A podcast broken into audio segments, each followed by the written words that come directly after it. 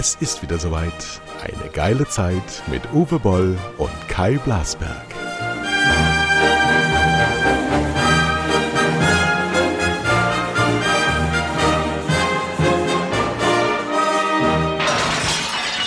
Ladies and Gentlemen. Was? From now on we do it all in English. Nee, hier Was? ist äh, Boll Blasberg mit Uwe Boll und Kai Blasberg. Wieso heißt das eigentlich Boll Blasberg? Wieso wirst du zuerst genannt? ja, das hast du erfunden.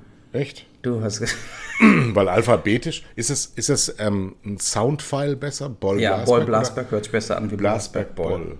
Boll. Ja, Ja. das stimmt schon.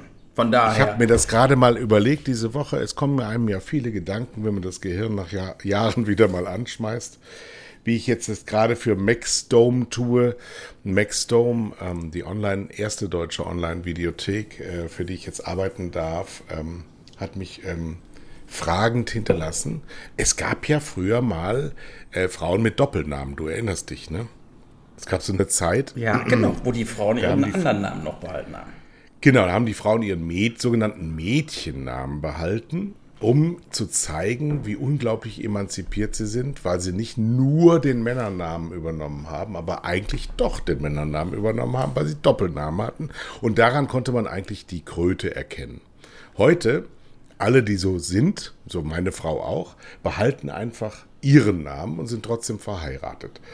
Und da habe ich mir so gedacht, und ich weiß gar nicht, warum mir solche Gedanken kommen, dass die Emanzipation irgendwie an den Frauen scheitert. Kann das sein? Meinst du absichtlich? Nee, dass die Frauen, dass die Frauen, ich jetzt in ihrer großen Breite, die Frauen, ähm, für eine richtige, emanzipierte Bewegung gar nicht in der Lage sind. Warum auch immer, das weiß ich nicht, aber das habe ich mir gedacht. So ein schöner gut. Opener, oder? Ja, also ich finde, ähm, man sollte es jedem selber überlassen. Ne? Also ja die auch so. Frauen können sich ja entweder den Namen vom Mann annehmen, ihren Namen behalten, Doppelnamen machen, wie auch immer. Deine Frau heißt Natalie Boll. Richtig, die wollte das. Ich habe meine Frau, die heißt ja Christine Kaufmann, wie die Schauspielerin. ja, ja. Ja, Ist aber Doktor, das muss man sagen. ja, Also okay, Doktor Christine Kaufmann. Und die habe ich ja wirklich in der Nacht vor der Ehelichung, die wir ja gemacht haben, auf dem Standesamt in München, ohne Trauzeugen, ohne Musik, sind wir zehn Minuten zu spät zur eigenen Trauung gekommen und haben dann bei der Ikea Köttbüller gegessen, oder wie das heißt. Haben also überhaupt nichts gefeiert, außer dann in der Badewanne. Wir waren bei Ikea, haben was gekauft und den Schrank hat meine Frau alleine aufgebaut und ich habe zugeschaut auf dem Bett zu Hause und Champagner getrunken. Aber das wollte ich nicht erzählen, sondern ich wollte erzählen, was wollte ich erzählen? Achso, die Nacht, die Nacht vor der Ehelichung habe ich meine Frau gebeten, doch meinen Namen anzunehmen. Und das hat sie verweigert. Hat sie gesagt, nein, ich habe so einen schönen Namen, den behalte ich. Und was soll ich sagen, nach all der Zeit, eine Dekade, länger als eine, zwölf Jahre jetzt schon, es ist okay. Es ist vollkommen okay. Ja, ich meine, dein, deine heißt wie du. äh, ja, die Natalie wollte so heißen wie ich. Äh, ich glaube, meine erste Frau, äh, die hatte einen Dopp, die hatte einen Doppelnamen auf dem Pass auch immer. Und auch, äh, so, also die hat sozusagen nur einen, also den 50 da genommen, aber nicht den 100 er Ja? Kamen die Ja, aus dem. Bergischen Land? Die sind beide aus Kanada gewesen. Ach so, die auch. Wollte ich, ja, wollte ich da sagen, ja klar. Und, äh, äh, aber wir hatten auch, unsere Hochzeit war bei uns zu Hause in Vancouver. Da ko kommen nämlich die Standesbeamten zu einem nach Hause. Die äh, oberste, äh, die, was weiß ich, was das gekostet hat, 100 Euro oder 150 oder so. Dann kommt die, macht das bei dir zu Hause. Wir hatten zwei, weil da müssen Zeugen unterschreiben Ja. So ein bekanntes äh, Pärchen, was wir kannten, die waren dann da. Dann haben wir geheiratet und dann sind wir vier direkt um die Ecke beim Italiener essen gegangen. Das war's.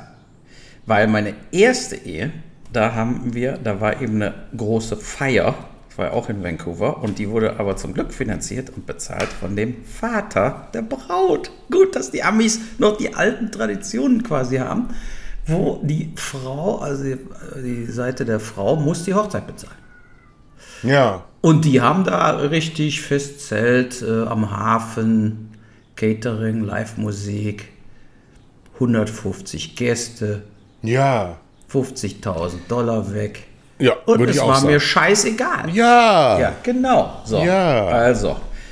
Dann kommen wir mal zum, äh, ne, noch, noch nicht zum, du wolltest ja über das öffentlich-rechtliche Fernsehen Nee, da ja, wir, wir reden heute über das öffentlich-rechtliche Fernsehen anlässlich des sich immer weiter ausbreitenden Skandals um die Frau Schlesinger, die Intendantin des RBB, des Rundfunks Berlin-Brandenburg. Aber vorher haben wir versprochen, wollen wir über Pornografie sprechen. Also ich dachte, wir reden noch vorher noch über Fußball von gestern. Wer ist dein Lieblings-Pornostar aller Zeiten? Ja, ich weiß ja, deiner ist ja Sascha Gray, ne? Ja, hast du gesagt. Aber warum Sascha Gray?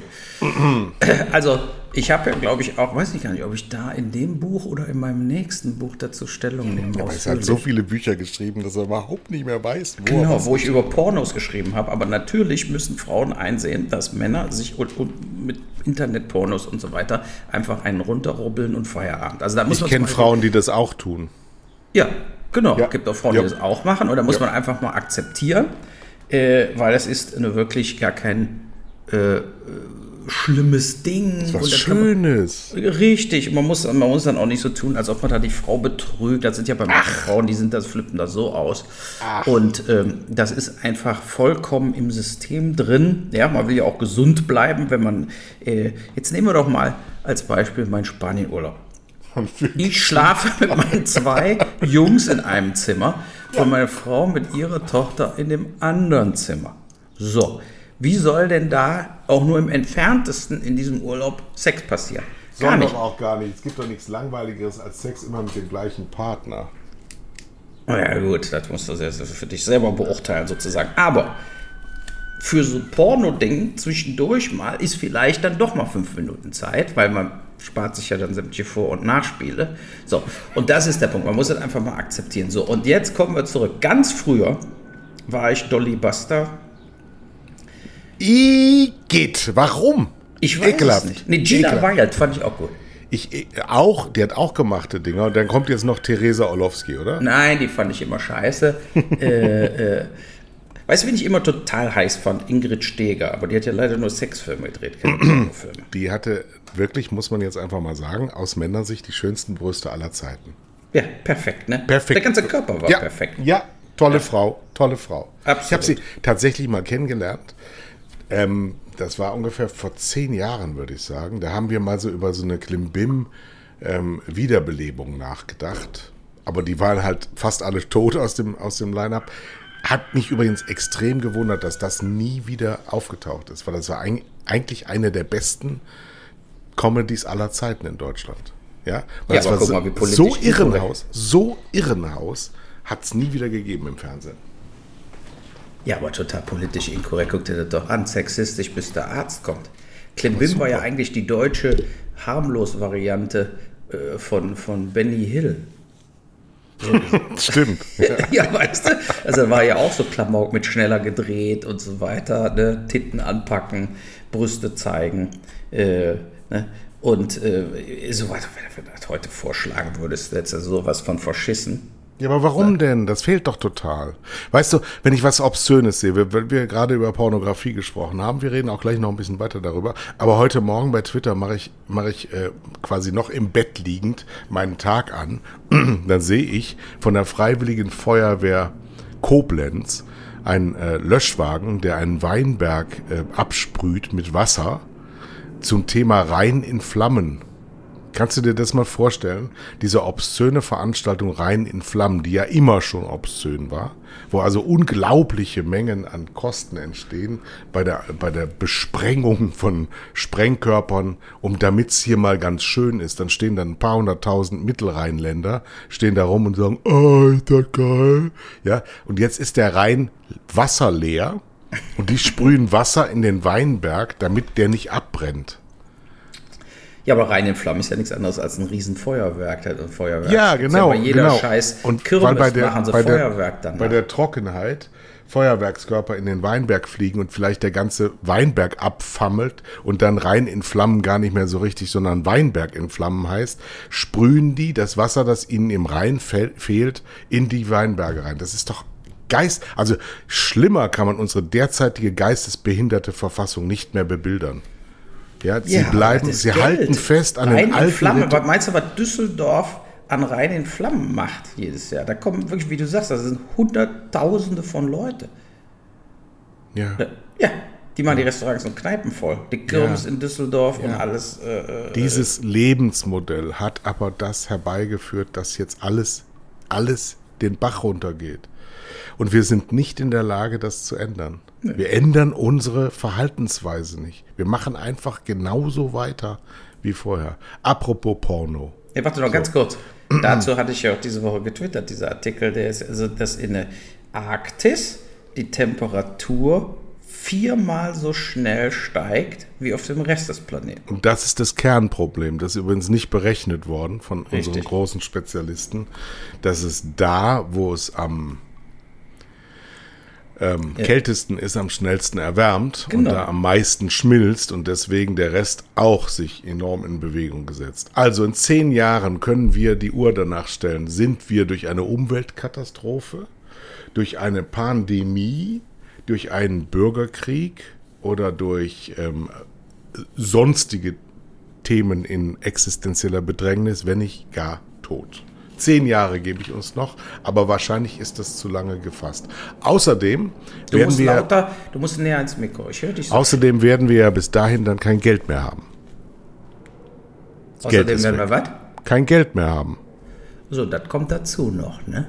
Also, äh, aber, ich weiß nicht, du springst von Thema zu Thema. Ja, genau. wir wollten ja, ja. über Pornografie Ich wollte sprechen. gerade sagen, Leverkusen bringt auch nichts mehr. Da haben wir können eigentlich in drei Minuten haben wir alles durch. Ne? Äh, aber also jetzt pass auf, jetzt machen wir erstmal Porno fertig. So, wir- also wie ging das also weiter? Der Klimakatastrophe Junge, haben wir oft drüber geredet, haken wir jetzt erstmal ab. aber wie, wie, wie war das jetzt früher? Also du bist in die Videothek gegangen und hast dir Pornos ausgeliehen. Nein, pass auf, ich habe sogar in der Uni in Köln eine Filmanalyse Pornos gemacht. Und hatte dann einen Grund, bei uns im Wohnzimmer zu Hause, bei meinen Eltern Pornos zu gucken. Und habe da dann natürlich eine Filmanalyse gemacht. Also wie ist so ein Porno, normaler Pornofilm? Und zwar war das in der Klinik irgendwann, weißt du, so Doktorspielchen. Und meine Mutter ging dann immer durch. Ich meine, ich habe dabei dann mir keinen runtergeholt. Also, wo die da war. Die Mutter ins Wohnzimmer. ja, habe ich auch nicht. Aber nee, aber die ging wirklich hinten durch die Küche und hat geputzt und äh, brüllte da, was guckst du da? Ne, das ist alles wiss- wissenschaftlicher Research. Ne? So. Ja. Und äh, diese VHS, die habe ich auch, glaube ich, gar nicht mehr zurückgegeben in der Videothek. Die hatte ich jahrelang, das weiß ich noch. Jahrelang habe ich die immer wieder benutzt, sozusagen. Wie hieß die Und denn? früher, wo das Internet ja noch nicht da war, wo Internetpornos ja noch gar nicht da waren, da, da war ja wirklich zum Beispiel die Cinema-Sexhefte, weißt du noch? Sex im Kino kam von Cinema immer ein Sonderband raus. Einmal Ja, im ja, Jahr. ja, ja. Genau, die Ja. hatte ich alle. Ja, Weil das natürlich. waren die Wix-Vorlagen. Ja, Das so. waren die wirklichen, das waren die, das war ein einzige, woran du überhaupt dich aufrichten konntest, im wahrsten Sinne des Wortes. Ja, ganz genau. Sex im Aber der erste- Hier, wie hieß der erste? Christel oder Black Emanuel. Das waren aber alles Softcore, aber die gab es auch in Hardcore, aber die, die konnte man ja nie sehen. Das war ja damals ähm, sehr viel später, Anfang der 90er, hat ja Sat 1 so äh, äh, runtergeschnittene Versionen gezeigt von echten französischen Pornos. Und dann ist es ja auch mal passiert, dass einer ungeschnitten, ich glaube absichtlich, wie ich die Freunde kenne, ähm, dann auch ausgestrahlt wurde. Aber wie war denn der erste? Also meine ersten, da erinnere ich mich auch heute noch dran, waren ja in, in Köln am Hohenzollern-Kino. Da, da gab es doch diese, diese Pornokinos, die noch richtige Kinos waren. Genau. Also riesengroße Läden. Ey, du bist ja nicht da reingegangen hast dir einen runtergeholt. Oder da? Das runterholen, das überlasse ich jetzt der Fantasie unserer Hörerinnen, aber ähm, ich bin da reingegangen, natürlich. Und zwar nach der Berufsschule habe ich meistens ähm, im, im Betrieb der Kölnischen Rundschau gelogen. Die Be Berufsschule ging länger. Ich weiß gar nicht, warum das nie rausgekommen ist. Auf jeden Fall bin ich dann lieber ins Kino gegangen für 5 Mark. Ähm, kriegte man auch immer noch so eine, ich habe diesen Geschmack heute noch auf der Zunge, kriegte man so ganz komische Bonbons in so einer Metalldose dazu. Die schmeckten nicht gut. Aber so, also eigenartig. Und Mit da, so der erste, drauf? ja, genau, genau, genau. Ja, das weiß ich auch noch. Ja, ja. Und das war so ähm, Tracy Lords und Ginger Lynn. Das waren so die ersten, Oh. Ja. die ersten internationalen Pornstars, die wirklich richtig. Und damals wurde ja auf 35 oder bin ich ja 70 Millimeter gedreht. Diese, dieses waren richtige Filmvorführungsläden. Und äh, die, die Filme, jetzt, jetzt haltet euch fest, die Filme hatten sogar eine Handlung. Mondo waren ein-. Eingebunden in eine Handlung. Wow. Weißt du, Und der einzige so Sexfilm, wo ich im Kino drin war, war im tiefen Teil der Superhexen von Russ Meyer. Russ Meyer habe ich äh, zu einer Wiedergeburt gebracht, Mitte der 90er. Tele 5, ne? Bei, bei, nee, bei Kabel 1 damals noch. Ja. Bei Kabel 1 wurde das wieder gespielt. Das war auch ein Riesenskandal. Da haben die Frauen sich total beschwert, dass, äh, wegen des Sexismus. Aber ich habe gesagt, es wäre Filmkunst. Genau, genauso wie die Filme von Tinto Brass. War auch Oh, ja. einfach, oder Caligula, glaube ich. Ne? Der Caligula hat ja auch eine Hardcore-Version. Die ist später rausgekommen auf DVD. Und ich kenne sogar den, der das gemacht hat, der, der die hergestellt hat. Aber du musst ja überlegen, du hast jetzt Malcolm McDowell, du hast Helen Mirren, ähm, Sir John Gielgud in Caligula und aus Geldgründen hinter den Kulissen drehen die noch so römische Porno-Dinger. Und äh, äh, ich weiß nicht, ob Helen Mirren das wusste, dass die da tatsächlich ja so Hardcore-Dinger noch äh, äh, mitdrehen, ja. Und ihr Tinto Brass war ja noch der Schlüssel. Ne, die waren ja richtig künstlerisch auch stellenweise hochwertig, Total, die, ja, ja, die Filme. Also das war gar nicht so schlecht. Ne? Also den habe ich auch im Kino gesehen. Aber Und ja die keine 120 Pornofilme. Tage von Sodom, die darf man bis heute, glaube ich, nicht zeigen. Ne? Genau, Pasolini. Äh, ja. Äh, ja, also einer der richtigen, Amerik äh, richtigen italienischen Top-Regisseure. Hatte ich übrigens auch mal bei Tele, Tele 5 die super Idee, bis heute sensationelle Idee. Ideen, die nie zum Fliegen kamen von Kai Blasberg. Und zwar frisch vom Index hieß das Label. Und es gab ja immer Jugendschutz im Fernsehen. Ja, da gibt's ja Jugendschutzbeauftragte, die du einstellen musst als Fernsehsender. Als einzige Institution, die, die irgendwas veröffentlicht, muss ja Fernsehen permanent sich Jugend schützen vor Jugendschützen, ich weiß gar nicht, was da passiert. Und da geht's ja immer um FSK 12, dann darfst du es um Viertel nach acht zeigen, oder FSK 16, dann darfst du es um Viertel nach zehn zeigen, oder FSK 18, dann darfst du es erst ab 11 oder ab 12 Uhr zeigen. Und ich hatte immer gedacht, diese Jugendschutzbestimmungen, die ändern sich ja permanent im moralischen Kontext der Zeit. Und deswegen alles, was früher mal auf dem Index war, wollte ich dann zeigen, um eben auch so einen kulturellen Zeitenflug zu machen, zu sagen, das war früher verboten zu zeigen, was wir heute zeigen. Aber was soll ich dir sagen? Im Jugendschutzgesetz gibt es tatsächlich einen Passus, der genau diese Idee abfedert und sagt, das, was mal verboten war, wird auch in Zukunft nicht zeigbar sein. Unter werblichen Gesichtspunkten. Also du darfst es zeigen, aber du darfst keine Werbung dafür machen. Überleg dir das mal, wie beschissen das ist. Ja, aber du musst jetzt, da, da nähern wir uns ja dem öffentlich-rechtlichen Rundfunk an. Sensationelle Themenbrücke. Genau, weil sagen, ne? da sollten wir jetzt mal nicht nur über die Schlesinger reden, Nee. sondern da, dieses, diese Sache mit, mit FSK und Filmbewertungsstelle und Filmförderungen und was in Deutschland überhaupt gedreht wird und was äh, überhaupt installiert wurde durch den öffentlich-rechtlichen Rundfunk, hat ja, wenn es gerade um den Fiction-Bereich geht, enormste negative Auswirkungen auf Deutschland als Filmland. Ja. Ne? Weil in Deutschland dadurch existieren ja keine Genres. Dadurch würde ja hier weder jemals Goodfellas gedreht werden, noch, äh, was, was weiß ich, Freitag der 13. Es ist 40 Prozent, 50 Prozent der erfolgreichen Filme, die im Ausland hergestellt werden, sind in Genres, die in Deutschland nicht stattfinden.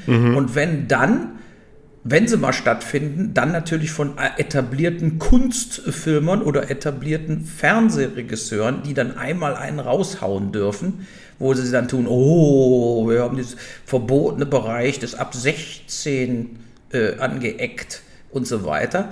Und das ist äh, ähm, natürlich zutiefst verabscheuungs. Ich möchte aber, ich möchte ganz kurz was vorwegschicken.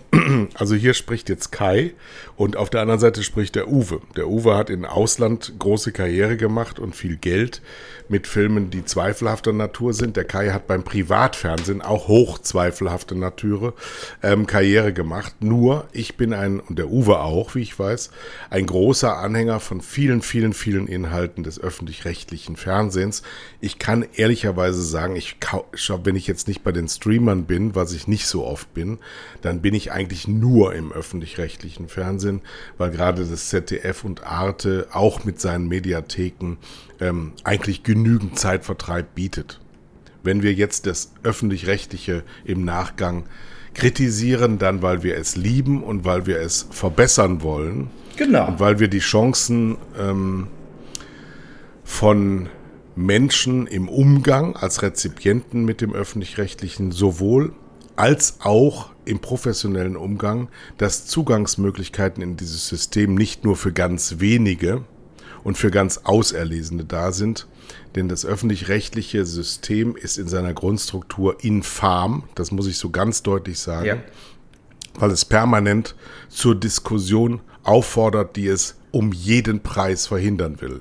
Es findet Diskussion und Diskurs eben im gesellschaftlichen Kontext nur in öffentlich-rechtlichen Umfeldern statt und dafür findet viel, viel, viel zu wenig statt, obwohl, jetzt wird es paradox, viel, viel, viel, viel zu viel stattfindet. Verstanden? Genau. Und das ist ja zum Beispiel, äh, äh, was ich auch äh, gestern, glaube ich, getweetet habe, dass die Leute das sozusagen, äh, wir haben hier, es, wir haben sozusagen wir sind Kinder des öffentlich-rechtlichen Fernsehens. Du und ich, wir sind damit aufgewachsen. Die gesamte Sozialisierung ging nur darüber. Genau. So, wir hatten da die, die, die Sesamstraße schon als Kinder und Rappelkiste und so weiter. Und bei uns waren noch äh, äh die Lolek und Bolek und wie auch immer Pantau. Das Pantau. sind Sachen, mit denen wir aufgewachsen sind. Und das ist bedeutend, sagen wir mal, pädagogisch besser gewesen als was dann später kam und was jetzt da ist. Jetzt haben wir Kinder, die nur noch TikTok-Videos von Bekloppten äh, äh, sich angucken, die aus dem dritten Stock im Pool springen oder äh, Wettbewerbe machen, wer, wer am den dicksten Haufen macht. So, also da hat sich natürlich extrem viel zum Negativen verändert, wenn es um den Content geht. Da kann aber das öffentlich nichts für. Ne, nein, aber in, indirekt ja, weil man muss äh, sozusagen, diese Sachen muss man sozusagen voneinander trennen. Und was wir ja jetzt beobachtet haben, da haben wir beide auch, glaube ich, schon mal drüber geredet, ist ja, dass die öffentlich-rechtlichen krakenartig diese Finanzierung der GEZ nutzen, dann aber die Werbeeinnahmen und Sponsoreinnahmen nochmal drauf satteln nach dem Motto mehr, mehr, mehr. Und dann haben die eben auch unendlich viele neue Kanäle aufgemacht. Ne, du musst ja überlegen, es ist jetzt nicht nur ARD, ZDF, es sind die dritten Programme und dann ging es los mit Neo, mit Neon, wie auch immer. Äh, äh, Media Sachen, die nur für Mediatheken hergestellt werden, die gar keinen Platz mehr im Fernsehen haben, im, äh, im normalen Sendebetrieb. Und äh, das, da hat sich ein Moloch entwickelt, mit im Übrigen die größte Budget vom äh, Public Fernsehen sozusagen in der ganzen Welt ist in ja. Deutschland. Ja. Viel größer in den USA ist das äh, PBS in den USA ist ganz klein.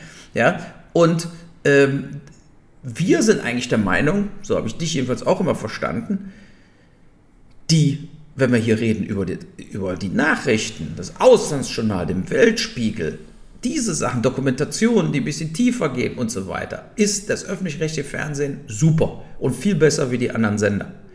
Und meines Erachtens ist das die Hauptaufgabe des öffentlich rechtlichen Rundfunks, ist im Endeffekt einen journalistischen äh, sagen wir mal, Umgang und eine Berichterstattung und so weiter, wo man dann auch die Wahlnacht guckt. Verstehst du so diese ganzen Sachen? Das ist total wichtig. Aber das ist ja nur der kleinste Teil des Budgetrahmens. Wir müssen jetzt einfach mal sehen, dass 90 Prozent des Budgets geht in die komplette Selbstverwaltung und in, in sich gegenseitig Posten zu äh, schaufeln und die Taschen voll machen. Der ja. Fiction-Bereich ist ein riesiger Moloch geworden, wo, wo 100 Produktionsfirmen in Deutschland sahnen Milliarden ab im Jahr. Ja. Ja, so, und das geht eben nicht. Vor allen Dingen, wenn dann gleichzeitig äh, wenn, man, wenn man über den Fiction-Bereich redet. Äh, ich meine, für, für, warum gute Zeiten, schlechte Zeiten, so ein Zeug alles. Warum, äh, äh, weißt du, Lindenstraße war früher mal ein so ein Beispiel, aber äh, mit welcher Seichtheit das Unterhaltungsprogramm äh, von den Öffentlich-Rechtlichen hergestellt wird. Diese, diese Sachen, die da laufen für ewig, diese Ewig-Serien, die ewig weiterlaufen und so weiter. Äh, das gibt es nur aus einem ja. Grund, weil sie sich gegenseitig die Taschen voll machen und weil sie den Privaten die Sendeanteile wegnehmen wollen. Genau, es geht, es geht bei der Verbreitung des öffentlich-rechtlichen über Sendervervielfältigungen ähm, nur um das kapitalistische Zählen von Marktanteilen und das Abgraben von Wasser für die anderen. Genau. Ähm, gerade das ist dem öffentlich-rechtlichen System vorzuwerfen. Das wiederum argumentiert mit dem Gesichtspunkt, wenn sie diese Zahlen nicht erheben, könnte es ja sein, dass sie sich von einem Großteil der Bevölkerung wegbewegen. Das tun sie sowieso weil sie ein Programm haben in seiner Kernstruktur, ähm, das ähm, für 60 plus x-Jährige geeignet ist und sie dieses Programmschema führen, das nur solche Leute anzieht. Also wenn du die Krimi-Vielfalt im deutschen Fernsehen siehst, dann ist das so eine selbsterfüllende Prophezeiung. Sie sehen, dass es damit funktioniert, also machen sie davon mehr. Und wenn sie, egal wie viele Sendeplätze sie schaffen, alle Sendeplätze werden nur in Wiederholungsrhythmen für solche Sachen ähm, programmiert. Es wird nicht darauf geachtet, wie Programmentwicklung geht. Wenn man sich die ARD anschaut, ist es wahrscheinlich das altertümlichste Programmschema, das in Europa ein öffentlich-rechtlicher Sender fährt. Das ist nämlich identisch mit dem von vor 25 Jahren und es tut sich auch gar nichts.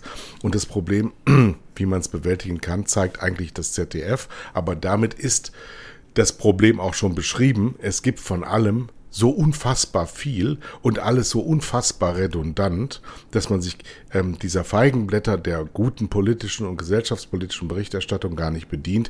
Wenn ich habe, wie in dieser Woche sehr früh immer wach werde im Hotel, ähm, gucke ich zum ersten Mal nach langer Zeit wieder das Morgenmagazin. Drei Stunden voll, vollständige Volksverdummung. Das kannst du ja. nur, wenn du, wenn du, wenn du einen Gehirnschlag hattest, kannst du es gerade noch rezipieren. Ich habe es im Krankenhaus geguckt. Die haben nichts vor. in dieser Sendung haben die nichts vor. Da jagt ein Verbrauchertipp die nächste Verunsicherung. Meine Mutter sitzt da ständig vor und ich frage mich immer, wovor hat die Frau eigentlich Angst? Die ist auf der Zielgeraden ihres Lebens und macht sich ständig Sorgen, weil da eben eine schlechte Nachricht von der nächsten abgelöst wird. Überall brennt die Welt und dann die Rente ist nicht mehr sicher und dann äh, gibt's Betrug an der Haustür und so und alles in 90 Sekunden. Das ist so, die, die spielen so ein buntes Magazin, was genauso bei Sat 1 stattfindet. Dann dann kommt eine Frau von der Welt mit tätowierten Armen, liest drei Zeilen vor aus der Zeitung, wo du denkst, war das jetzt eine journalistische Anlehnung an was auch immer? Also unfassbar bescheuert alles und das ist eben in den Hauptsendern und das ja. ist das Problem. Die genau. guten Sachen werden weggeschoben in alle möglichen Umfelder und dann werden reine privatrechtlich organisierte, zumindest strukturierte Sender wie One oder ZDF Neo äh, gegründet, in denen dann die ganzen Gutläufer, diese Wilsberg und Professor Barnaby und die großen Film, Filme, also One ist strukturiert wie Tele 5, nur ohne Skandal. Und, und das ist alles nicht notwendig und das ist alles unfair im Wettbewerb, weil sie sich eben mit unbegrenzten Geldmitteln die Dinge besorgen können. Und da ist dann natürlich gerade bei der ARD der Korruption wie im Falle Schlesinger Tür und Tor geöffnet. Da sind zwar Tausende von Menschen, die da alle arbeiten, aber die sind alle da nur, weil sie stillhalten die sind alle dann, die sind wahnsinnig viele Unzufriedenheit. Die habe ich schon damals verspürt. Kommen wir nochmal in die Porno-Gründungszeit zurück. In den 80er Jahren habe ich mit heute sehr renommierten Leuten zusammengewohnt in so einer WG in Bonn, die alle nur eins wollten. Ein Volontariat beim Deutschlandfunk oder beim WDR. Das war aber fast schon zu den Sternen gegriffen. Das haben sie übrigens alle alles geschafft. Die haben alle alles geschafft, was sie wollten. Ich war der Einzige, der aus der Art geschlagen wurde. Ich wurde damals Mümmel genannt. Mein Spitzname war Mümmel. Und Mümmel ging zum Privatfernsehen und da war ich dann raus. Ja, Persona non grata, das Böse schlechthin, der, der hat was mit Geld zu tun. Ja, aber weil die dann auch wissen, sie haben wie ein Beamter ausgesorgt. Die, du wirst ja aus dem WDR, wenn du, du wirst Redakteur irgendwo nach dem Volontariat und dann äh, geht das so weiter. Ja, so. Und äh, dann kriegst du da deine 4.000, 5.000 und dann irgendwann wirst du Abteilungsleiter, wie auch immer, und dann geht das auf 10.000 und so. Und das ist dann eben aber auch äh, ein sicherer Job, weil du wirst ja. nie zur Rechenschaft gezogen. Nee. Ne? Sondern es ist scheißegal, zu guter Letzt äh, findet man immer eine Ausrede, warum die Quote gerade nicht so gut war. Und, aber ich finde eben auch, so wie du gesagt hast mit Morgenmagazin, ähm, die Qualität, das Qualitätslevel äh, letztens war da auch so, weißt du, dieser, wie, dieser eine Türke, dieser etwas dickere, der hat da so eine, hier im ZDF direkt in Mainz aufgenommen, so eine abendliche Sommer-Live-Comedy-Parade. Das, das lief gerade auch, lief auch im ZDF abends irgendwann. Ne? Und dann, wenn diese Stand-up-Comedians, die da auf der Bühne stehen, äh, weißt du, so, das ist, du weißt genau, was die für Richtlinien da gekriegt haben. Also ja. A, die deutschen Stand-ups sind natürlich weit äh, unterhalb jedes amerikanischen mittelmäßigen Stand-ups. Aber B, diese Gags, die die da erzählt haben, sind eben keine Gags. Sondern die sind nur Gags für Leute, gehirnamputierte, äh, was ja, die tun ich, halt nicht Klempner, die, die jetzt 65 sind und sich da genau. den Schenkelklopfer gönnen. Ja, so. Und äh, das ist einfach. Äh, äh das ist nicht witzig für Intellektuelle oder auch nur halbwegs Leute mit Humor. So, und das ist eben das Schockierende. Es wird sich auf diesen kleinsten gemeinsamen Nenner geeinigt. Aber genau diese Mentalität sitzt ja auch in den Entscheiderpositionen. Das ist ja das Problem, dass nur diese Mentalität, genau, genau. diese Selbstzensur sich durchsetzt. Und was wir auf jeden Fall noch erwähnen sollten, ist eben auch, dass die politische Einstellung der, der äh, Sender sich so extrem verschlechtert hat. Da muss man auch mal so sehen. Guck dir doch die offizielle, äh, äh diese ganzen Talkshows an mit Lanz und Co. Wir haben uns öfter äh, mit dem Brecht und so weiter. Das ist ein Mainstream, alle müssen derselben Meinung sein und wer nicht, wird weggeseppt, weggeoutet. Ne? So, und, und das, das ist dieser, dieser Punkt, dass andere Meinungen, andere Ideen werden einfach vollkommen, wie kann man denn? Ist doch klar, ja, dass wir gendern. Ist doch klar, dass wir genau dies, das, so. Und wenn man irgendwas in Frage stellt, wirst du da keinerlei Karriere mehr haben. Wenn der Lanz, wenn der Lanz selber ein Star ist, hat jeder, der einen klügeren Gedanken hat als er selber, ein Problem. Genau. Das ist das Problem. Das kann er nicht ertragen. Nein, nein, er kann es gar nicht als Geschäftsmodell hinnehmen, weil es ist nicht das Sujet, dass da jemand rauskommt und war größer als Lanz. Das ist das Problem. Weil wir hatten früher, früher einfach auch Gespräche, so wie, wie mit Günter Gauss. Mag ja sein, dass das vielleicht heute nicht mehr geht. Mag auch sein, dass das in irgendeiner Mediathek zu finden ist. Aber da, da gab es eben den Anspruch, wir wollen dem Publikum jetzt wirklich mal neue Gedanken bringen. Und wir wollen wirklich ähm, ähm, diesen Menschen, der da vor uns sitzt, näher bringen. Und das ist in diesen PR-Shows halt überhaupt nicht mehr der Fall. Wenn du dir die Zusammensetzung jetzt auch bei einem gar nicht so schlechten journalistischen Konzept wie der Maischberger, die zumindest mal vorhat, noch was zu verändern. Sagen wir es mal so. Ja, das ist ja bei Anne Will schon seit 20 Jahren nicht mehr der Fall. Ähm, Ach, die verändert viel in ihrem Gesicht. Da wird, da wird immer, da wird ständig irgendwas ähm, aufgekocht, was du schon 13 Mal erbrochen hast und trotzdem immer wieder im Topf hast. Äh, keine neuen Gesichter, keine neuen Gedanken und schon gar nicht mal überhaupt Gedanken. Das sind ja gar keine Gedanken. Das sind ja nur PR-Statements, die sich gegenseitig abgefeuert werden. Und dann guckst du in die Runde und sagst, drei von vier sitzen zusammen in einer Regierung. Was soll denn das überhaupt? Warum reden wir? Über was reden wir hier? Und ähm, diese, ja. diesen Auftrag, dem wird überhaupt nicht nachgegangen und dann gleichzeitig kriegst du um Viertel nach acht, 1860 München gegen Borussia Dortmund in der DFB-Pokalrunde äh, 1 in der Hauptsendezeit, ja. Also Verplemperung von Zeit, das ist ja das Einzige, was im linearen Fernsehen überhaupt eine Rolle spielt. Zeit vergeht, das ist die Währung, in der gearbeitet wird.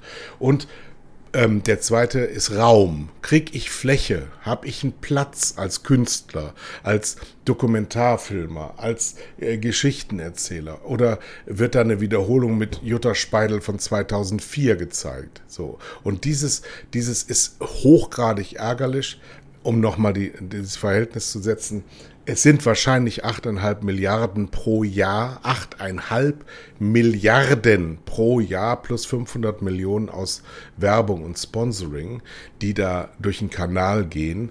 Und ähm, das als Rezept muss deutlich reduziert werden, damit überhaupt sich was tut. Nur Friedrich Merz, der sich in dieser Woche zu diesem System genau, auch können wir mal durchgehen, hat, seine Punkte.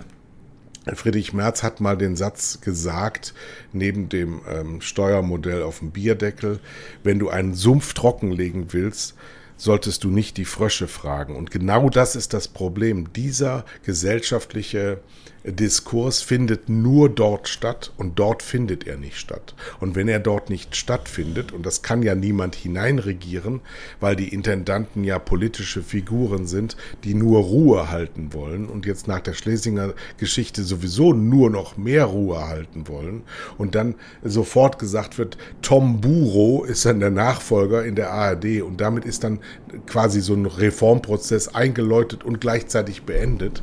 Die, die können das nicht wollen, dass wir wirklich ernsthaft darüber reden, denn sonst müssten sie Leute wie uns, die Ahnung davon haben und gleichzeitig aber ganz anders denken, ähm, in diese Gremien reinholen, in denen wir uns dann umbringen würden, weil wir sehen, hier können wir nichts bewegen.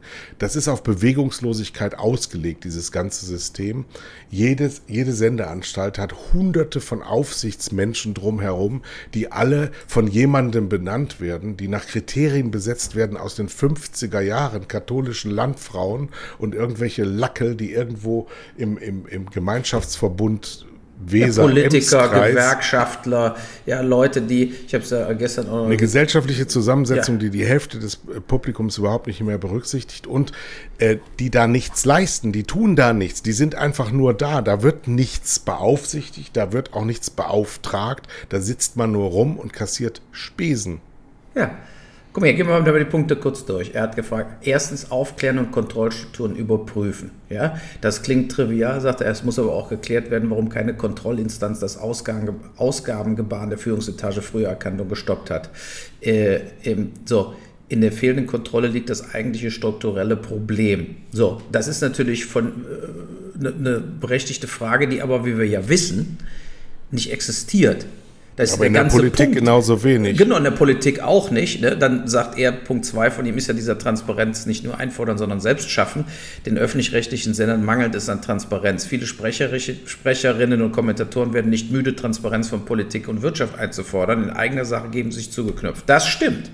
Da, Total. Ne, das, das stimmt, ja. Also äh, äh, ne, da kommt dann eben Tom Buro und so noch daher, wie ich bin der kleine blonde Junge von nebenan. In Wirklichkeit macht er sich seit zig Jahren 400, schiebt er sich 400.000 rein, plus Flüge, plus alles, äh, Hotels, Essen und so weiter. Und das sind eben so diese Sachen, äh, die, und da hast du es richtig gesagt, sozusagen, wenn man sowas erschafft, wie so ein wirklicher, wie ein Großunternehmen auf Staatskosten im Endeffekt oder auf Kosten von uns allen. Ja, und äh, es gibt ja in keinem anderen Land eine Zwangsabgabe. Das ist eben so, die GEZ wird nicht diskutiert, die wird dir weggefändet unterm Arsch.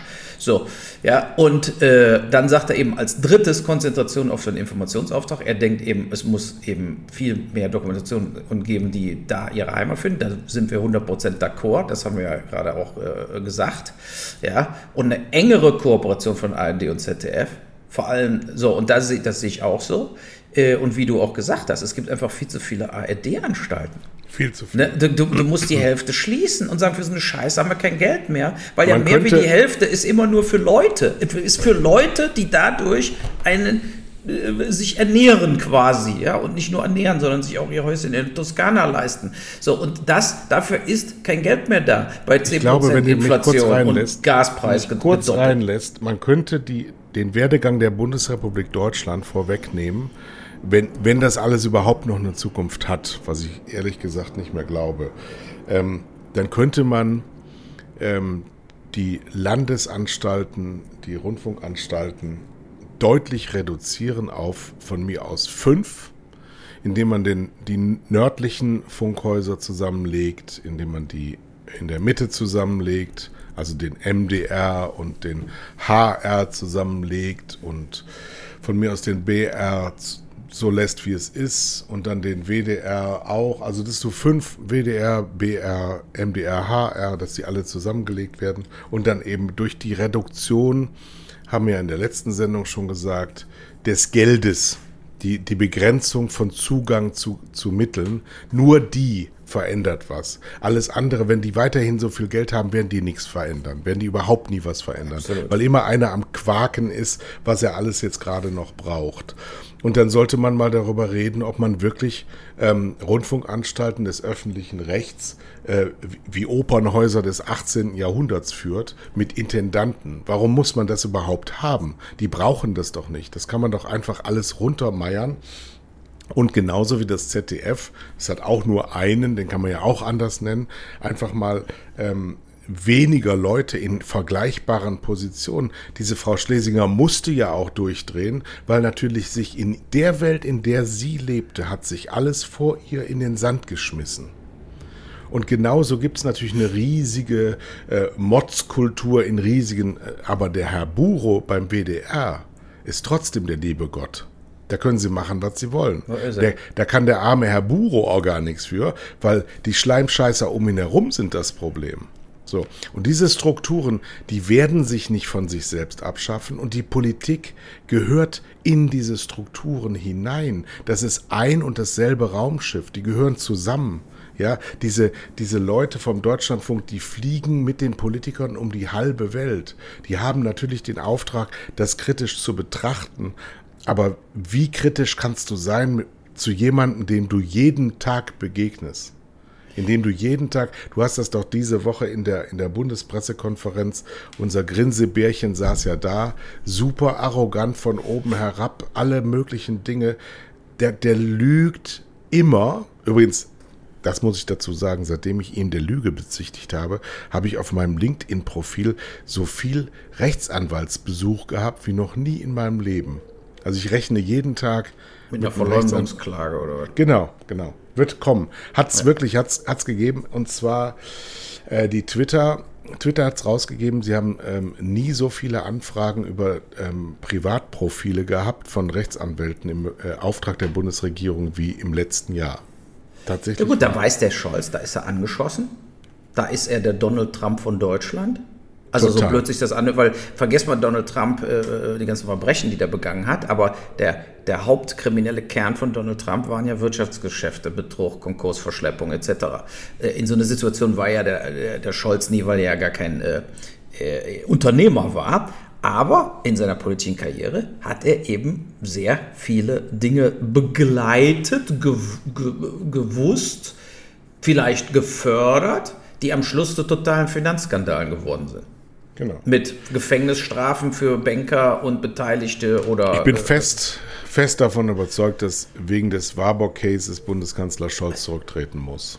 Bin da wagen, warten wir mal ab. Ich meine, wir sind jetzt in einer Situation, wo äh, eigentlich kein Platz ist für diese Art politischen Skandale. Weißt du, so du, hast doch grade, du hast doch gerade gesehen, ähm, wie er in der Bundespressekonferenz saß ähm, und den Leuten gesagt hat, seit zweieinhalb Jahren stochert ihr da drin rum, ihr habt nichts gefunden. Und eigentlich wollte er sagen, Edgy Badge, natürlich hättet ihr was finden können, weil ich natürlich dessen schuldig bin, was ihr mir vorwerft. Aber als Jurist weiß ich natürlich, wenn ihr mir nichts vorwerfen könnt, ich will jetzt keine zynischen Kommentare geben, dass auch Adolf Hitler nichts unterschrieben hat. Aber äh, wenn ihr mir nichts nachweisen könnt, ich habe das alles getan, ihr wisst das, ich weiß das, trotzdem passiert nichts. Und diese Art von Zynismus, der legt sich auf die Seelen der Menschen wie Mehltau.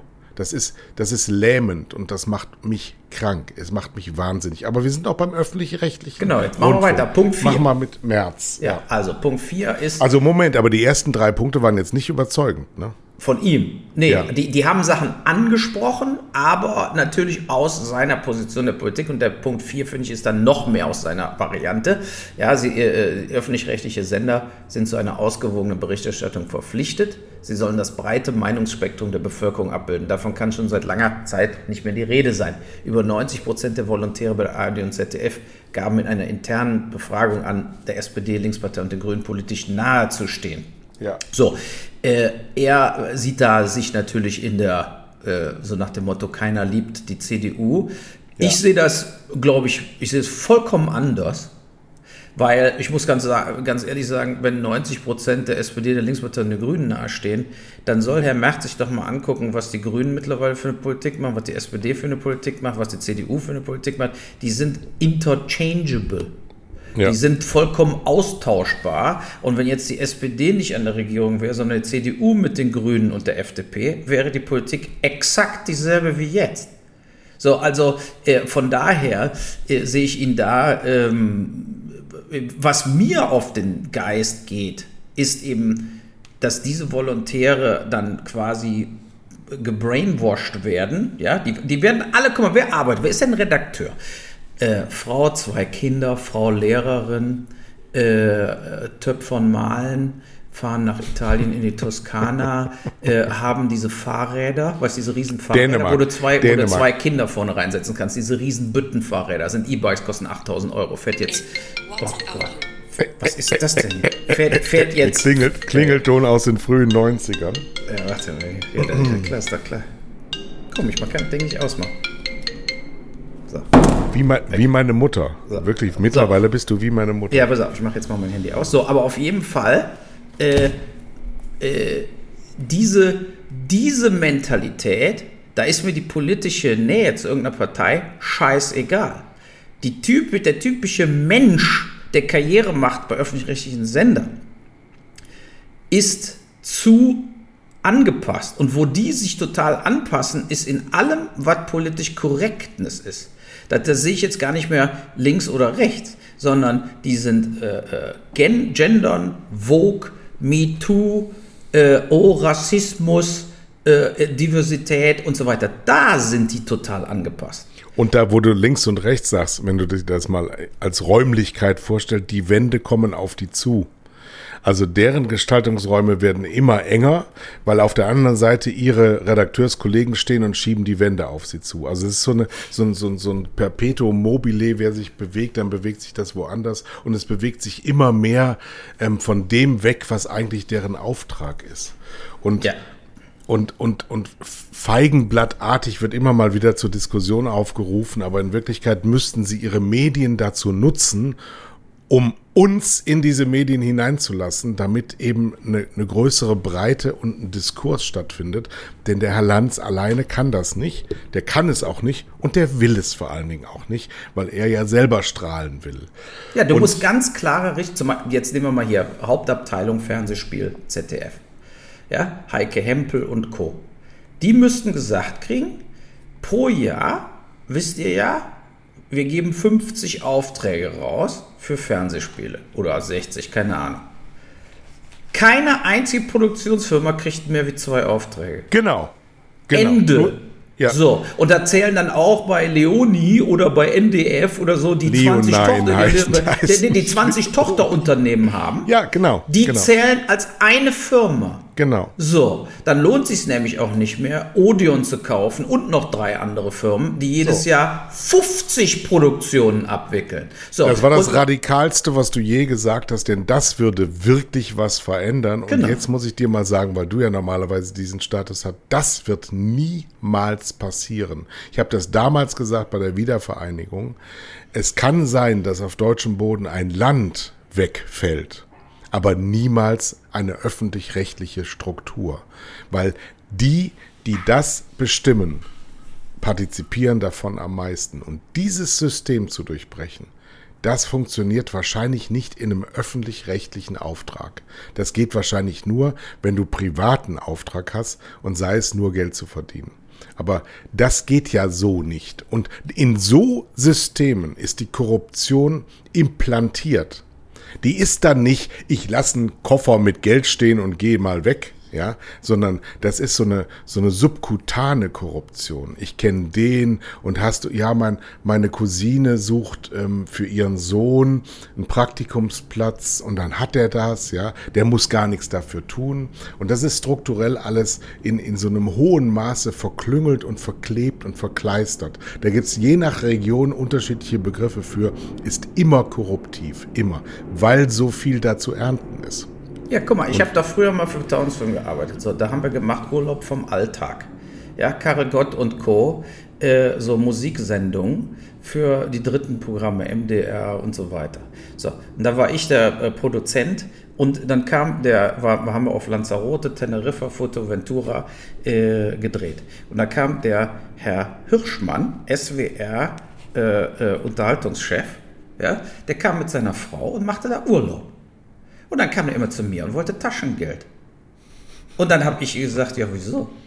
Also, also, was habe ich mit Ihnen zu tun? Ne? Und der so, ja, da muss ich wohl mal anrufen. Und dann rief er den Grass an, der war ja Sat 1 Geschäftsführer, HR Werbung Geschäftsführer und war Taunusfilm Geschäftsführer äh, danach.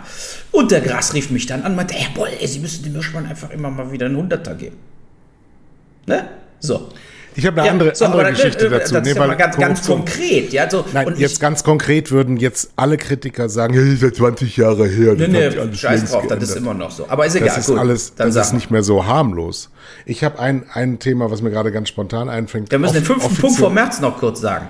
offizielle Korruption. Wir haben vom WDR äh, damals ähm, im Sportsender die äh, Weltmeisterschaften in Winterberg der Bobfahrer und Schlittenfahrer übernommen.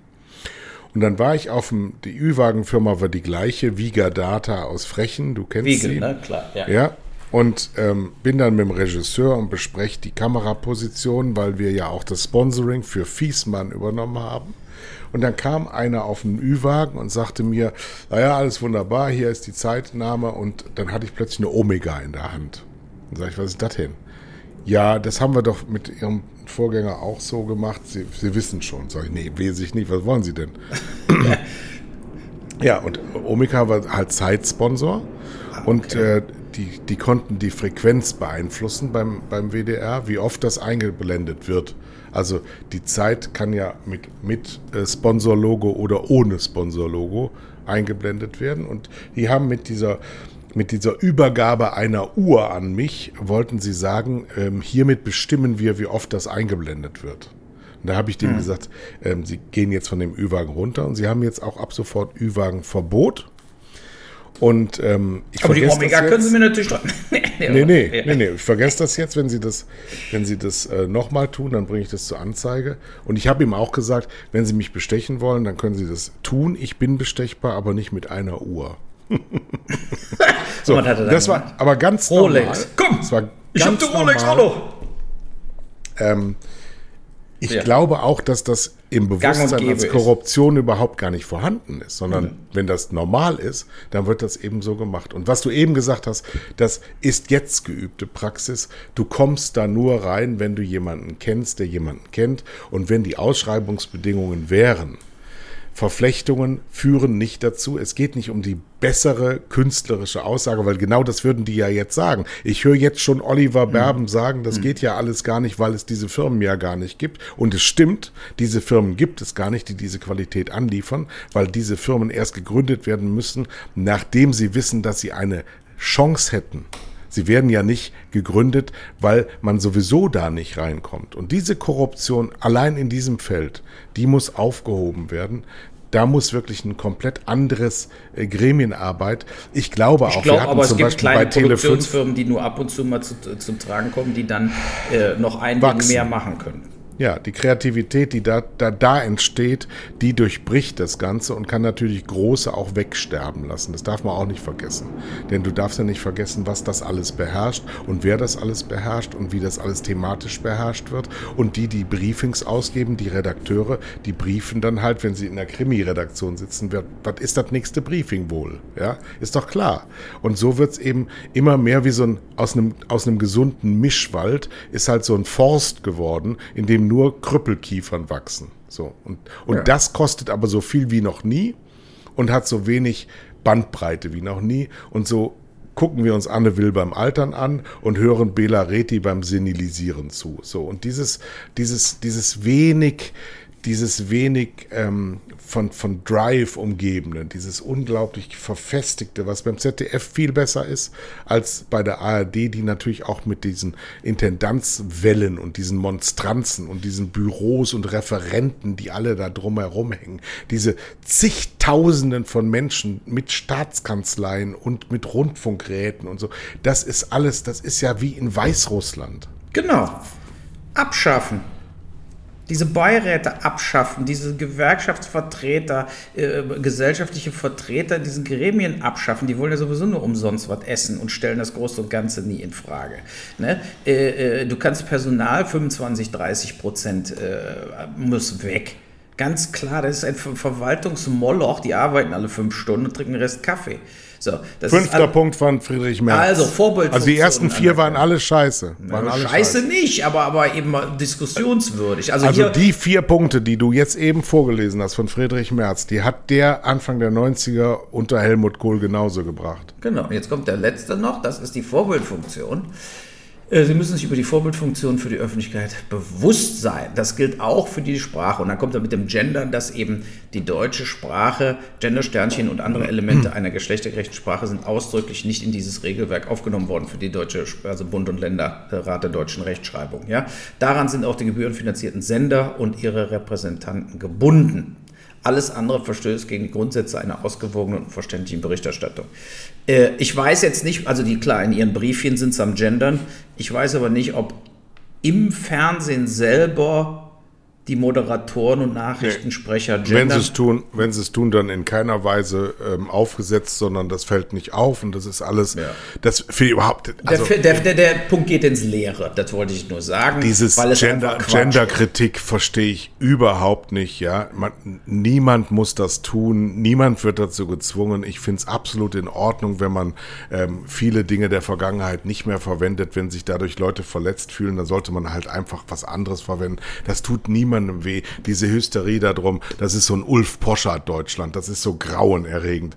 Nee, nee, nee. Ja, wir was haben, wir jetzt wir gelernt? Was, wir haben jetzt gelernt, dass Friedrich Merz wird in ganz Deutschland diskutiert und gelesen für fünf äh, halbgare, unwichtige Punkte, die vollkommen am Thema vorbeigehen. Ja, total. Und wir total. haben hier 20 Punkte gebracht in 30 Minuten quasi, äh, die viel eher auf den Punkt kommen, ja, wo man viel eher sagen muss, äh, ja, wir sollten mal einen Arbeitskreis bilden mit Leuten wie Blasberg, Boll und, und von mir aus noch zehn anderen, die eben dieses Geburtsrecht, was Leute wie Oliver Berben und Co. mittlerweile für sich beanspruchen, die glauben ja auch dran, dass sie die besseren Produkte entwickeln. Ich verstehe sie ne? doch Steht, auch. Die haben doch auch vollkommen recht. Auch verstehen. Warum sie sollen denn ausgerechnet die, die davon partizipieren, sagen, nee, jetzt bin ich mal kritisch äh, zu meinem eigenen Nachteil. Richtig. Das wird doch niemals passieren. Nein. Warum sollen die das tun? Das Richtig. würden wir auch nicht machen. Nein, natürlich Aber nicht.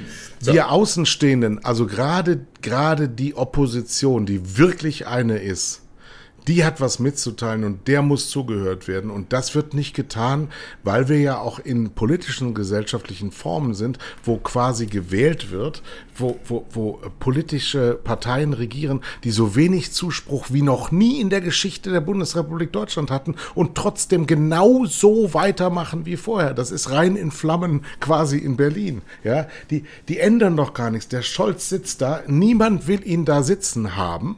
Und er sitzt aber da und sagt, Edgy Badge, der Edgy Badge Kanzler könnte die Überschrift sein. Ähm, ich sitze hier und ich äh, freue mich darüber. Ich bin das wirklich gerne. Ich weiß zwar nicht, wie ich zu, diesem, zu diesen Ehren komme. Ich kann das auch nicht. Vielleicht kann man das auch nicht können. Ich weiß es nicht. Vielleicht ist das für einen Menschen zu viel. Aber ich bin jetzt hier. Ich bin auf dem Höhepunkt meiner Lebenskraft und ähm, ich schaue auf euch herab. Ihr könnt mich mal am Arsch lecken. Das ist die Mentalität, die ja, da herrscht.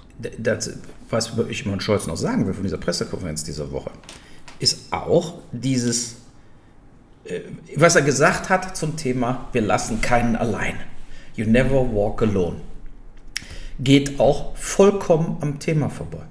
ja, weil der Punkt ist auch nicht, ja, die Gaspreise gehen nach oben. Das ist natürlich ein wichtiger Punkt, ja. Und die Leute müssen es bezahlen. Und sie versuchen jetzt durch ein Lindner, Scholz, Habeck-Programm die Leute etwas zu entlasten vor den gestiegenen Energiepreisen. Aber da, wo die Antwort fehlt drauf, ist, es geht doch gar nicht darum, dass alles teurer wird, sondern was hier im Raume steht, das darf man einfach nicht vergessen, ist, dass im Winter kein Gas mehr da ist. Das steht im Raume und das wird im Moment wachsweich weitergespült. Wenn Putin diese 20% auch noch kappt, im November, wenn es dann wirklich kalt wird. Du musst ja überlegen, wenn's jetzt bei mir im Garten, ich habe so eine Plakatwand, die ich vermiete, unten am, an der Straße, ja, da ist ein Riesenplakat. Wir danken Deutschland, dass sie schon so viel Gas sparen. Also von der Bundesregierung bezahlte Außenwerbekampagne, wo sie allen danken, dass sie schon so viel Gas sparen, bei 90 Grad im Schatten und wir verrecken an der Hitze. So, diese Idee, dass das weiter gut geht auf diesen Füllmengen, die sie jetzt hier sozusagen, äh, oh, geil, wir haben 60%, 70% Füllmenge. Ich, das ist eine Lügerei. Wir, die Sache, was doch passiert, ist folgendes. Wir werden jetzt die Tanks auch mit den 20%, die Putin bringt, aufgefüllt kriegen. Weil niemand heizt. Die nächsten vier, sechs Wochen wird noch niemand heizen, außer warm duschen. Passiert in Deutschland nichts in Bezug auf Heizung. So, dann wird es kälter. Dann werden diese Speicher langsam geleert, weil wir dann die Speicher angreifen werden. Die 20 Prozent, die am Tag reinkommen, reichen einfach äh, dann nicht und die paar anderen äh, Gasdinger, die sie da aus der Ostsee und so kriegen, reichen auch nicht. Und im November und Dezember werden wir, wenn die Industrie richtig weiterläuft und die Privathaushalte und die öffentlichen Gebäude so weiterlaufen, werden wir in eine akute Gasknappheit kommen. Und wir werden Dinge schließen. Wie bei einem scheiß Corona-Lockdown. So sieht's aus. So sieht's aus. Richtig. So, du bist schon wieder weit, weit weggeeilt. So, aber äh, das ist äh, vollkommen unakzeptabel. So sehe ich das. Und die Bundesregierung, die, die wirkliche Aufgabe der Bundesregierung ist, die Gasversorgung für den gesamten Winter, der übrigens auch erst im März, April dann aufhört, sicherzustellen. So, ja, und da redet kein Mensch drüber. Doch, das kann man jetzt so wirklich nicht sagen, dass da kein Mensch drüber redet. Wir reden über nichts anderes. Doch, die reden über die Entlastung, jetzt die reden über Geld, aber mit Geld kannst du nicht dabei die, die Heizung anmachen, wenn gar kein Gas mehr da ist. Ja, dann machen wir halt kalt, was soll es? Ja, du hast eine Ölheizung, so wie ich. Wir haben immer leichtes Reden. Buderus. Ja, ich muss eher gucken, wenn ich jetzt die Wärmepumpe kriege, was mache ich mit meinem Brenner, der noch zehn Jahre funktioniert? Verkaufe ich den nach Weißrussland zum Beispiel? Nee, aber du wirst dann da kann er dann ich weiter viele Leute gehört, die haben anrichten. mit Wärmepumpen Probleme. Ja? Ja. Im Urlaub in Mallorca habe ich mit mehreren Leuten darüber geredet. Die meinten, äh, das Scheißding läuft nicht, total Ausfälle, dann kommt keiner zur Reparatur. Also ich. ja, Auf jeden Fall, dann habe ich jetzt Panik. Dann habe ich jetzt ja, Angst. also die, da, da, so haben die mir das erzählt. Die meinten bekannt. Ich habe aber neue Gaubenfenster. Jetzt, wo mein Podcast gerade, ja, ich habe einen ganz neuen Blick auf die Welt um mich herum. Ich habe nämlich die Sprossen rausgetan. Ich habe neue Fenster verbaut nach 35 Jahren und habe jetzt keine Sprossen mehr drin, was ein nordfriesischer Superfachmann als sakrosankt ansieht. Aber mein Schreiner und ich waren der Ansicht, ich kann meine Kühe jetzt mit klarem Blick betrachten und ähm, sehe eine weite Landschaft, noch weiter und nicht geteilt durch irgendwelche Sprossen. So, was war denn noch? Ja, wieso? Ach komm, Woche? wir sind noch nicht fertig. Heute muss ein bisschen länger. Äh, Warum denn? Nee, pass auf, ich, jetzt gehen wir mal die Themen durch. Also, einmal kurz Fußball. Jetzt fangen wir erstmal an. Also genau, Ah, Fußball. interessiert aber Leverkusen in einer schweren Krise. Nein, ist keiner schweren Krise. Wir werden deutscher Meister. Wir haben jetzt gegen Augsburg verloren, aber wir hätten die eigentlich 22 zu 6 äh, umbringen müssen. Ja, aber ihr habt gegen jedes andere Spiel auch verloren. Ja. Äh, Bisher. Gladbach hätte beinahe gewonnen, wenn nicht Patrick Herrmann, der Idiot, den Ball in der Hand gekriegt hätte. Ja. Äh, in, der, in der Nachspielzeit. So, Das hat aber nicht gewonnen. richtig. Wichtigere Themen noch. Piss im Bette. Salman Rushdie. Kann man nichts zu sagen. War ein Idiot, hat den angestochen. Ob der wusste, dass Salman Rushdie Doch. eine Fatwa hatte, weiß kein 100 Mensch. Prozent. 100 Prozent. Der war auf jeden Fall äh, äh, einer, der diese Fatwa nach wie vor wurde die ja aufrecht gehalten, auch ein Riesenskandal. Ja, das sind ja auch Sachen, die muss man mal, wenn man mal Verhandlungen mit den Iranern führt, äh, wegen Atomverhandlungen und die ganze Atomkontrollbehörde-Zeug, muss man sowas auch mal ansprechen. Ja? 25 Jahre, der hatte Bodyguards und allen Scheiß, brauchte immer Personenschutz, sein ganzes Leben hatte sich drastisch verändert. Total. So, Beschissen. und äh, äh, hoffentlich überlebt er. Anne Hesch ist gestorben, die ist mit dem Auto in ein Haus gefahren und, und explodiert quasi und fast verbrannt, diese Schauspielerin. Ähm, ich hoffe, er überlebt. War das ein Selbstmord von Anne Hash? Ja, ja. Die war total besoffen. Die hat ja vorher, äh, gibt ja so Aufzeichnungen, wie sie Wodka im Auto trinkt an dem Tag. Und die ist ja erst in, in so einer Garage vorbeigeschrabt und dann in so ein Wohnhaus volle Möhre reingefahren, was komplett abgebrannt ist, das Wohnhaus. Komplett weg. Äh, ja, wieder eine Schauspielerin, die das alles nicht verkraftet hat, dass die Karriere nach unten geht, äh, wenn man älter wird, auch als Frau. Ne? Und äh, dann ist sie eben Drogen, Depression, war sie weg vom Fenster. Aber äh, das mit Salman Rushdie finde ich eben auch ein, äh, vollkommen unakzeptabel und das zeigt immer noch in dieser Irrsinn und Druck von fanatischen religiösen Fanatikern äh, ist absolut äh, verachtenswert. Anders kann man das nicht sagen. Und Donald, Donald Trump. Donald Trump haben sie ja jetzt gefunden, mhm. dass er also ähm, Dinge, von denen er dachte, das gehört alles ihm. Ich glaube, dass das auch so einem infantilen Gehirn entspringt, dass der Mann mit sich trägt, dass er einfach sagte, wieso, ich bin doch Präsident, ich werde doch Präsident immer bleiben, dann kann ich doch mitnehmen, was ich will. Yeah. Und gleichzeitig dann natürlich, der auch, glaube ich, ähm, in Interessen gelenkt, einfach sagt, das könnte mich alles korrumpieren, das könnte mir alles mal irgendwann zum Vorwurf gemacht werden. Ähm, ich sehe das alles gar nicht ein. Für mich gelten ganz, ganz eigene Gesetze und das FBI und die Staatsanwaltschaft sagt eben jetzt dazu, lieber Herr Ex-Präsident, so nicht. Und ich glaube, es, es geht darum, dass er ähm, strafrechtlich so belangt wird, dass er zur Präsidentschaft nicht mehr antreten kann. Darum geht es, glaube ich. Ja, das hoffe ich auch. Ja, und äh, Bill Mayer hat ja einen guten, äh, er hat Bill Mayer am Freitag in seiner Show hat äh, gesagt, er hat den Koffer, äh, den hat er dann einen Koffer aufgemacht. Er meinte, er hat alles, was beim Trump im Safe war. Da war da das mhm. Pippi-Tape, die VHS-Kassette noch vom Pippi-Tape. dann war da die Kaufunterlagen von seiner Frau Melania im Ostblock. Äh, mhm. Äh, die Quittung, die hat er noch von der Steuer abgesetzt. Äh, dann irgendwie ein Schwangerschaftstest von seiner eigenen Tochter. Das zum Thema Humor im US-Fernsehen. Ja, so, da können wir in Deutschland nur von träumen, zu meiner großen äh, äh, sozusagen Bedauerung, ja, dass, dass einfach äh, ähm, dass in Deutschland, wir haben einfach keinen Humor. Die Leute, diese Selbstzensur auch in der Bevölkerung, ne? In Bill Burrs letzter, äh, äh letzten Auftritt meinte, alle, die an Corona gestorben sind, waren sowieso Arschlöcher. Ich finde sowas total lustig. Ich lache mich mhm. nur über sowas kaputt. Und Gags, die eben kleiner, harmloser sind, finde ich verabscheuungswürdig. Das ist, das ist wirklich so. Das ist eine Beleidigung für meinen Geist, was Menschen witzig finden auf diesem ZDF-Fernsehgartenniveau. Das ist das, der, der Aussatz der Menschheit. Ja? Zumal Bebeur ja auch recht hatte. Ich habe jeden einzelnen oh. Todesfall kontrolliert und es waren alles Arschlöcher. So, siehste, das ist doch mal. Aber das wollte ich dir noch sagen. Ich habe mal ähm, im Vorfeld irgendeiner Wahl zu Donald Trump tatsächlich so eine Dokumentation gesehen, wo er un unter anderem auch seine Tochter äh, Ivanka, Ivana, Ivanka. Ivanka. Nee, seine Frau war Ivana, die hat er auf seinem Golfplatz beerdigt.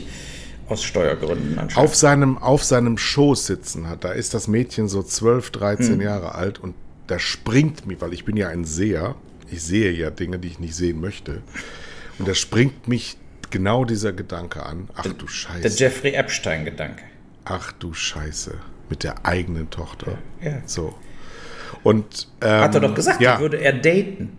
Ja. Die würde er gerne daten, wenn ja, du so deine eigene Tochter sagst. Das ja. heißt, du hast wirklich drüber nachgedacht. Ja. Und dann sind wir nee, wieder beim Ursprungsthema Pornografie, was wir Du musst eine, nee, das hat mit Pornografie nichts zu tun. Das ist ein Verbrechen. ja, Pornografie ist ja kein Verbrechen, sondern Triebabfuhr. Ja. Herrliches Thema Pornografie. Ich würde viel mehr am liebsten, liebe Hörer da draußen, vielleicht habt ihr ja, haben wir Pornodarsteller unter unseren Hörern, die können sich dann mal einladen bei uns. Dann äh, reden wir das nächste Mal nur über Porno. Am liebsten aber natürlich noch mit einer weiblichen Pornodarstellerin, wobei ich tatsächlich zwei auch persönlich kenne. Das stimmt. Ich war da mal in dieser Talkshow mit dem Böhmermann. Fassbar langweilig. Mit der, die, der, der, die Nacht-Dings äh, hier, die, wie hieß die eine Frau nochmal? Die, die, Nacht? Nein, die diesen, selbst, diesen Film dann auch produziert hat. Diese eine Talkmasterin, die mit Böhmermann eine Show hatte. Ach so, die, die, die, ja, ja, genau, die aus England, die äh, äh genau. Schottin, die. Ja, genau. So, aber ähm, neben mir saß da eine Pornodarstellerin, die ich nicht kannte. Ja, kann man sich immer wieder auf YouTube gerne angucken. Ist die war mit Sicherheit tätowiert. Scheißegal, ich habe dir Besitzer Sau gemacht, die war so saudoof. ja. äh, ne? Und dann meinte ich, wenn nur Idioten gucken länger wie fünf Minuten. Ne? Weil, ich meine, worum geht's da? Man will doch Nee, nee, kommen. nee, nee, das stimmt so nicht. Ich, ich lasse mir meine Industrie nicht so madig machen. Ach, du sitzt da stundenlang in irgendwelche schlafmaten Pornofilme anzugucken, oder was? Tagelang. Ich gehe gar nicht mehr schlafen. nee, nee, also, so, so, also äh, es ist ein Riesenunterschied zwischen äh, äh, äh, Ginger Lynn, die ja später dann auch mit dem, äh, ähm, wie heißt er denn? Ginger Linde. Ginger Lynn, die war doch mit dem, mit dem drogenkranken Sohn. Ist übrigens ganz schlimm. Die mal, Ehemänner Two von so. Porno. Sag doch mal Two and a Half Men. Sag doch mal. Martin Sag doch Sheen. mal. Äh, Charlie Sheen. Charlie Sheen, die war mit Charlie Sheen zusammen. Ne? Achso, ja. Und ähm, ja, es gibt ganz viele, also Sascha Gray, mein großer Liebling, sind äh, Intellektuelle, echt wirklich beschlagene, richtig, das ist eine richtig emanzipierte Frau, eine richtig gute, große Frau, hat ein Buch geschrieben, hat mit Steven Soderbergh äh, gefilmt, also macht jetzt Musik, ist DJ, ähm, jetzt kein Leben, wo du sagst, der nächste Pulitzer-Preisträger, aber, aber die so wirklich ganz bewusst da reingegangen ist, ganz bewusst da rausgegangen ist, Millionen gemacht hat, ein Star geworden ist und trotzdem an ihrer Seele irgendwie geblieben, also äh, äh, gesund geblieben ist. Aber wie machen So die denn heutzutage noch Geld, wenn alles kostenlos im Internet äh, läuft? Nee, nee. Erstmal, erstmal ist das eine riesige ähm, Werbeplattform, Cross-Promotion-Plattform. Und dann gibt es unglaublich viele Abonnenten. Diese, es gibt extrem hochwertige Labels, die alle ähm, ganz viel verkaufen. Hier, Rocco Sefredi dreht ja immer noch. Der Multimillionär. ja, der Italian Stallion. Super Typ, ganz lustig. Ein Riesenstar seit, seit, seit 40 Jahren im Business. Ja, also es geht schon. Aber es ist natürlich auch totaler Dreck. Und es gibt Muss auch dieses. Private jetzt, wer ist das? Just Private, wo Prominente sich so halb ausziehen wie Wendlers vom Wendler, von dem Spinner, die, Gott. die Frau. Eva Müller. Weiß nicht, Nein, die, Frau heißt. vom Wendler, die sieht super aus. Warum Die mit dem alte, die blonde. Nein, die ist nicht alt und blond. Die ist total jung, 25. Die heißt Müller. Die heißt Müller. Nein, die das ist nicht Melanie Müller. Du kennst den Nicht Wendler gar Melanie. nicht. Doch nicht Müller Melanie ist auch ein Müller. Pornostar, die, aber da, das, das wollte ich ja eben noch sagen, diese viele Ehemänner von solchen Also, liebe Pornofrauen Zuhörer da draußen, es tut mir jetzt sehr leid. katastrophal aus. Die haben Ehemänner, Tut mir sehr leid. fettbäuchige Mittelalter äh, Loser, haben super Ehefrauen, äh, die. Pornodarstellerin. Melanie Müller ist doch keine super Frau. Was ist mit dir los? Es Um ist nicht. Melanie Müller. Der Wendlers Nee. vom Wendler, die Frau. Warte jetzt hier, jetzt, jetzt google ich das.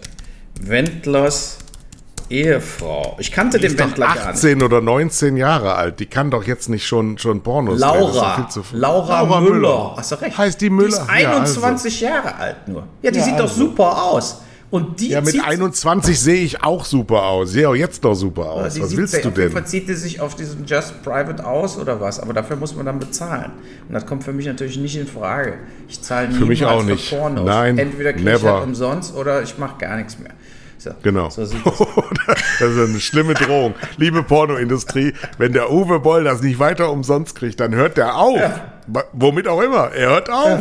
Bin ich als Konsument, falle ich aus und hole meine alten Cinema-Hefte wieder, die ich hier oben, glaube ich, immer noch bei mir im Schrank aufbewahrt hat, sozusagen. Apropos aufhören, wir haben jetzt schon 70 Minuten gelangweilt, jetzt gehen wir. Gut, pass auf. Also hast du noch was zu sagen? Oder nicht? Nö. Gut, dann tschüss.